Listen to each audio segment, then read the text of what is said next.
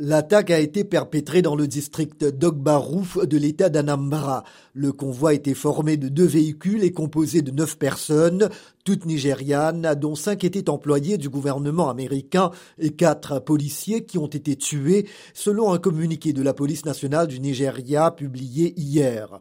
D'après Echeng Echeng, le chef de la police de l'État d'Anambra, les séparatistes du mouvement des populations indigènes du Biafra ou le bras armé du groupe sont soupçonnés d'être à l'origine de l'attaque. Il ajoute que deux membres du personnel local de l'ambassade américaine sont toujours portés disparus et que deux personnes ont été arrêtées. Les autorités de l'État d'Anambra ont qualifié l'attaque d'abjecte et non provoquée.